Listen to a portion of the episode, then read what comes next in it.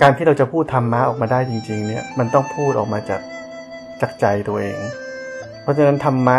ที่พูดตามคนอื่นเนี่ยจะเป็นแบบหนึ่งธรรมะที่พูดออกมาจากใจตัวเองมันจะเป็นภาษาของตัวเองแต่ถ้าคนฟังเป็นคนปฏิบัติธรรมแล้วมีประสบการณ์แล้วก็สามารถเข้าใจได้ว่ามันก็สิ่งเดียวกันแต่คนละภาษาเฉย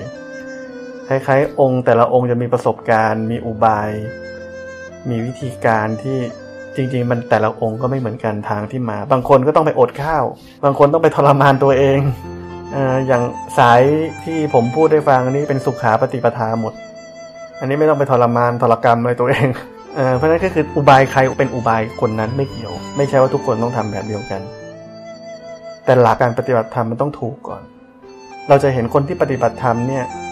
เยอะๆแยะๆอันนี้ปฏิบัติมานานๆเนี่ยแล้วรู้สึกว่ายังเหมือนเดิมตลอด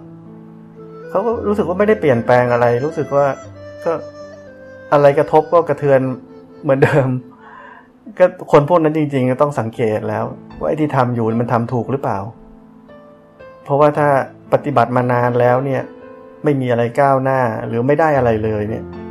อันนี้ก็เป็นสิ่งที่ต้องกลับไปมองตัวเองแล้วว่ากำลังทำอะไรอยู่สิ่งที่ทำอยู่มันถูกไหม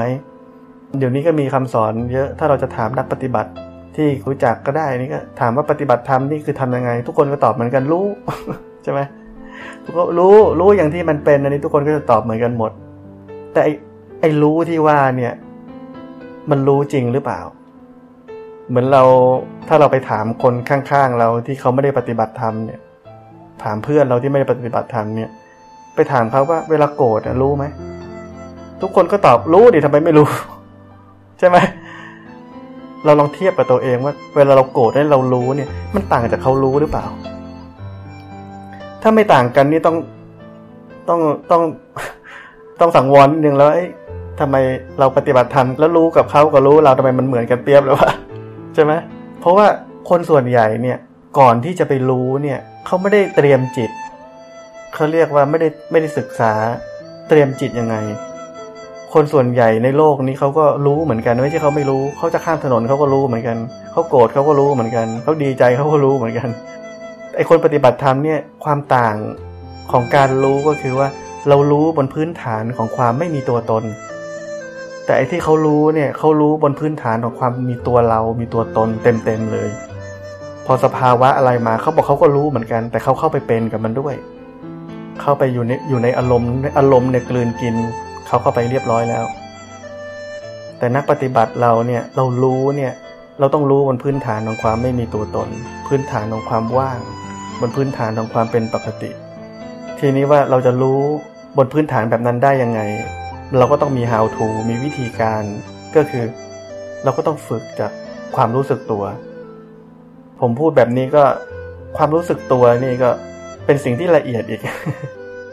จะมีคนจะพูดในทางละเอียดเช่นว่า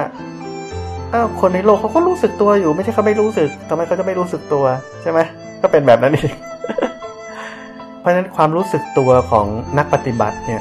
ขณะที่เรารู้สึกตัวเนี่ยเราไม่มีความคิดขณะที่เรารู้สึกตัวเนี่ยเราอยู่บนพื้นฐานของความที่เราพ้นจากความปรุงแต่งทั้งปวง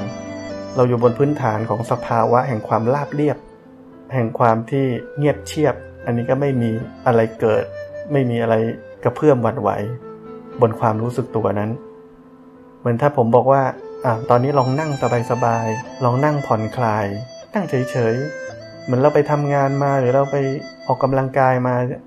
แล้วเราก็พักเหนื่อยเรามานั่งเฉยๆจากที่เคยกำลังฟุ้งซ่านอยู่เนี่ยสภาวะของจิตเนี่ยมันก็ค่อยผ่อนคลายใช่ไหมมันค่อยๆระงับลงใช่ไหมจนมันเงียบเชียบนั่นแหละไอ้แบบนั่นแหละคือมันปกติแล้วเราก็ต้องรู้จักสภ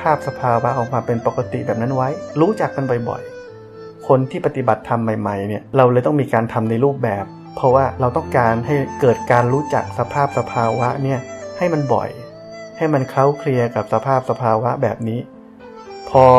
เราทำในรูปแบบเป็นประจำทุกวันมีวินัยทำทุกวันบ่อยเข้าความเป็นปกติที่เรารู้จักมันเนี่ยจิตมันได้รู้จักของดีได้รู้จักของที่สะอาดสะอ้านได้รู้จักของที่ประณีตเนี่ย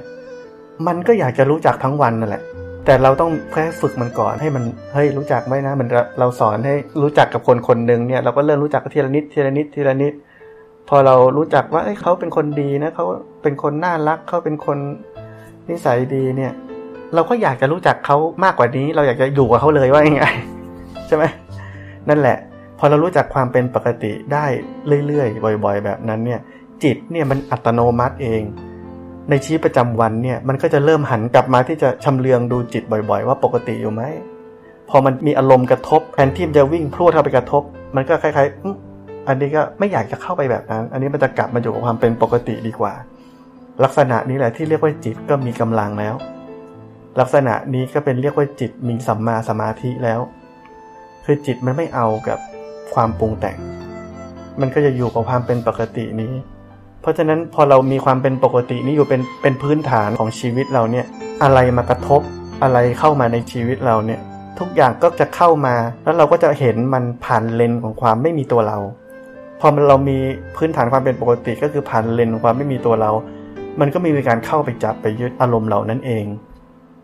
เราไม่ได้ว่าต้องไปผลักไสไล่ส่งมันเลยหรือถ้ามันจะเอามันก็เอานิดเดียวอะแล้วมันก็ปล่อยแล้วมันก็ไม่เอาแล้วทุกอย่างจะเป็นความเป็นเองโดยที่เราไม่ต้องไปกดข่มบังคับห้ามไม่มีแบบนั้นเลยแต่ถ้าเราไม่ได้มีความเป็นปกตินี่เป็นพื้นฐานเนี่ยอารมณ์อะไรเข้ามาเนี่ยแล้วเราก็บอกว่าเรารู้แต่มันรู้บนความมืด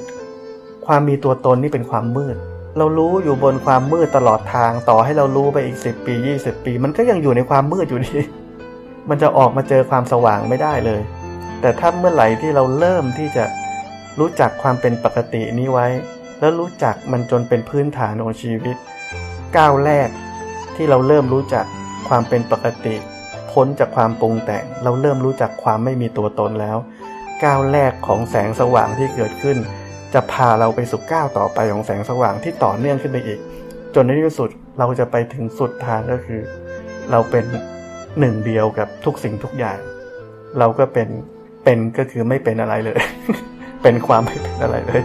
เราเป็นหนึ่งเดียวกับทุกสิ่งทุกอย่างนั่นแหละที่เขาว่าหลุดพ้นจากทุกสิ่งทุกอย่างเริ่มจากก้าวเล็กๆเพราะฉะนั้นการเริ่มให้ถูกเป็นสิ่งสำคัญมากขณะที่เรารู้สึกตัวขึ้นมาหนึ่งขณะเนี่ยในขณะนั้นเนี่ยอันนี้เป็นสัมมาสติแล้วถ้าผมจะถามว่าตอนนี้เนี่ยตั้งแต่ปฏิบัติธรรมมาเนี่ยรู้สึกไหมว่าเรามีความอยู่กับเนื้อกับตัวมากกว่าสมัยก่อนที่เรามีแต่หลงไปในโลกหลงไปในความคิดทั้งวันการที่เรามีมากขึ้นนั่นแหละสัมมาสติเนี่ยมันกำลังก่อตัวเป็นสัมมาสมาธิอยู่นิดหน่อยละแล้วถ้าเรามีมันได้อย่างต่อเนื่องทั้งวันหมายถึงว่าหลงน้อยมากอยู่กับเนื้อกับตัวทั้งวันเนี่ยวันนี้สมมุติกลับมาทบทวนแทบจะไม่หลงเลยก็รู้สึกว่าอยู่กับเนื้อกับตัวตลอดจะพูดจะคุยจะอะไรอยู่ก็รู้สึกว่าไม่ได้หลงไปกับกิจกรรมนั้นๆจนลืมเนื้อลืมตัวไปไม่ได้เป็นแบบนั้นอันนี้กำลังมาถูกทางแล้วอันนี้แหละสมาธิกำลังเกิดขึ้นเป็นสมาธิที่เราเรียกว่าสัมมาสมาธิสัมมาสมาธินี้จะพาเราไปสู่อริยมรรคได้เราไม่ต้องไปกังวลเรื่องสมถะวิปัสสนาเลยด้วยซ้ำเพราะในขณะที่เรามีสัมมาสมาธิเนี่ยสัมมาสมาธิเป็นสมาธิของความตื่นรู้คำสอนหรือคำพูดที่ว่าถ้าไม่เห็นไตรลักษณ์เนี่ยก็ไม่ได้เจริญวิปัสสนานะไม่ต้องกลัวเลยเพราะว่าเราสมาธิของสัมมาสมาธิอันนี้เป็นสมาธิบนความตื่นรู้อยู่แล้วบนความตื่นรู้นี่เราก็เห็นทุกสิ่งทุกอย่างเราไม่ใช่ว่าไปหลบอยู่ที่ไหนเราไม่ได้หลบเราก็เห็นทุกสิ่งทุกอย่างแต่เราเห็นบนพื้นฐานของความที่ไม่มีตัวตนไม่มีตัวเราเพราะว่าพื้นฐานของจิตเรานั้นเป็นปกติอยู่ไม่ได้กระเพื่อมหวั่นไหวถึงมันกระเพื่อมอันนี้เราก็รู้ทันว่าอ้อตอนนี้จิตไม่ปกติแล้วจริงๆเราดูแค่คู่เดียวก็พอแล้วปกติกับไม่ปกติพอมันไม่ปกติเราก็รู้ว่าโอ้ไม่ปกติแล้วพอมันไม่ปกติแล้วเราจะทำยังไงเมื่อก่อนเราก็เข้าไปอยู่กับมันเลยเพราะว่าเราโดนกิเลสลากไปง่ายพอเดี๋ยวนี้เราเริ่มอยู่กับเนื้อกับตัวมากขึ้นความเป็นปกติเริ่มขยายแผ่มากขึ้นพอมันกระเพื่อมนิดนึงเราก็เห็นอ้อตอนนี้กระเพื่อมแล้วพอมันเห็นปุ๊บมันก็ตัดความปรุงแต่ง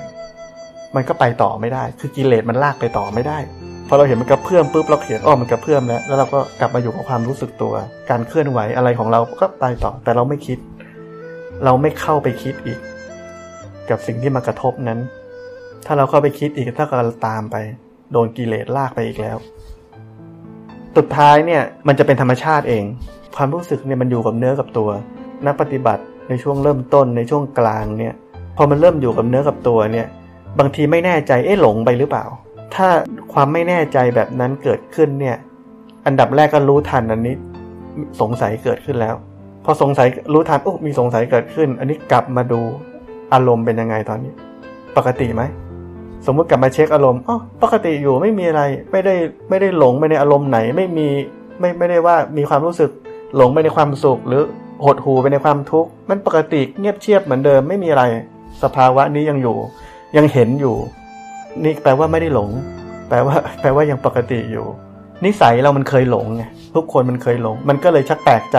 ตรงตอนนี้รู้หรือหลงวะเพราะฉะนั้นเมื่อไหร่ที่เราสงสัยไม่ต้องคิดว่าผิดปกตินะอันนี้เป็นปกติของนักปฏิบัติทุกคนให้เรารู้ทันว่าเราสงสัยมีสงสัยเกิดขึ้นแล้วก็กลับมาดูอารมณ์ตัวเองปกติไหมแค่นั้นเองถ้ามันปกติอยู่ก็โอเคถ้ามันไม่ปกติอยู่ก็โอเคเหมือนกันก็คือรู้ว่าไม่ปกติเท่ากันหมดเพราะมันรู้เหมือนกันรู้อะไรก็ได้ถ้ารู้อยู่ก็คือแปลว่าไม่ได้หลงคือเฉยๆเนี่ยมันไม่ใช่เราเฉยๆเหมือนผมกำลังพูดอยู่แบบนี้ใช่ไหมผมพูดอยู่เนี่ยจะเป็นน้ำเสียงที่ดูกระตือรือร้นใช่ไหม alert ที่จะบอกธรรมะแต่ภายในผมเนี่ยเฉยๆความเฉยๆเนี่ยหรือความเป็นปกติเนี่ยมันมีอยู่ตลอดกาลปวสารมันไม่เคยเกิดขึ้นมันเลยไม่เคยดับไปมันมีอยู่แล้วของมันแต่ไอเราเฉยๆเนี่ยมันเป็นเวทนาเราเฉยๆเนี่ยมันคือคล้ายๆซื่อบื้อเฉยแบบซื่อบื้อสมมุติว่ามีคนที่เราชอบแล้วเข้ามาคุยกับเราเนี่ยเราก็ทำเหมือนเป็นก้อนต้นไม้และก้อนหินอย่างนั้นอันนี้เรียกว่าเราเฉยๆอันนี้ไม่ใช่อันนี้เรากำลังทำเฉยอยู่แต่ความเฉยหรือความเป็นปกติอันนี้ไม่ใช่เวทนาอันนี้เป็นการพยายามอธิบายสภาพสภาวะของพุทธะหรือของนิพพานแต่พยายามอธิบายออกมาเป็นคำพูดให้คนเข้าใจได้ที่ใกล้เคียงที่สุดก็คือปกติอยู่ราบเรียบเงียบเชียบอะไรแบบนั้นแต่ตื่นรู้เป็นความตื่นรู้บนความเป็นปกติอยู่เราจะมีสภาพสภาวะล่าเริงเหมือนคนในโลกทั่วไปเลยแต่ข้างในเรามีพื้นฐานอยู่บนความไม่มีตัวเราพอมันไม่มีตัวเรามันก็ปกติอยู่เพราะว่าถ้ามันมีตัวเราอยู่มันจะเป็นพื้นฐานของตัณหามันจะพร้อมจะกระเพื่อมหวั่นไหวตลอดเวลายังไม่ต้องไปกังวลเรื่องว่าเป็นเราเฉยๆเป็นเวทนาหรือว่าเราเห็นความเป็นเฉยๆหรือความเป็นปกติอยู่ยังไม่ต้องเข้าไปสับสนกับอันนี้อย่าพึ่งวันนึงจะรู้เองวันนึงที่เข้าใจอะไรลึกซึ้งมากขึ้นจะรู้เองว่ามันแตกต่างกันยังไงวันนี้อธิบายด้วยคำพูดมันยากและยิ่งจะไปคิดอีกเดี๋ยวจะยิ่งฟุ้งซ่านเลยอันนี้จะสับสนกว่าเดิม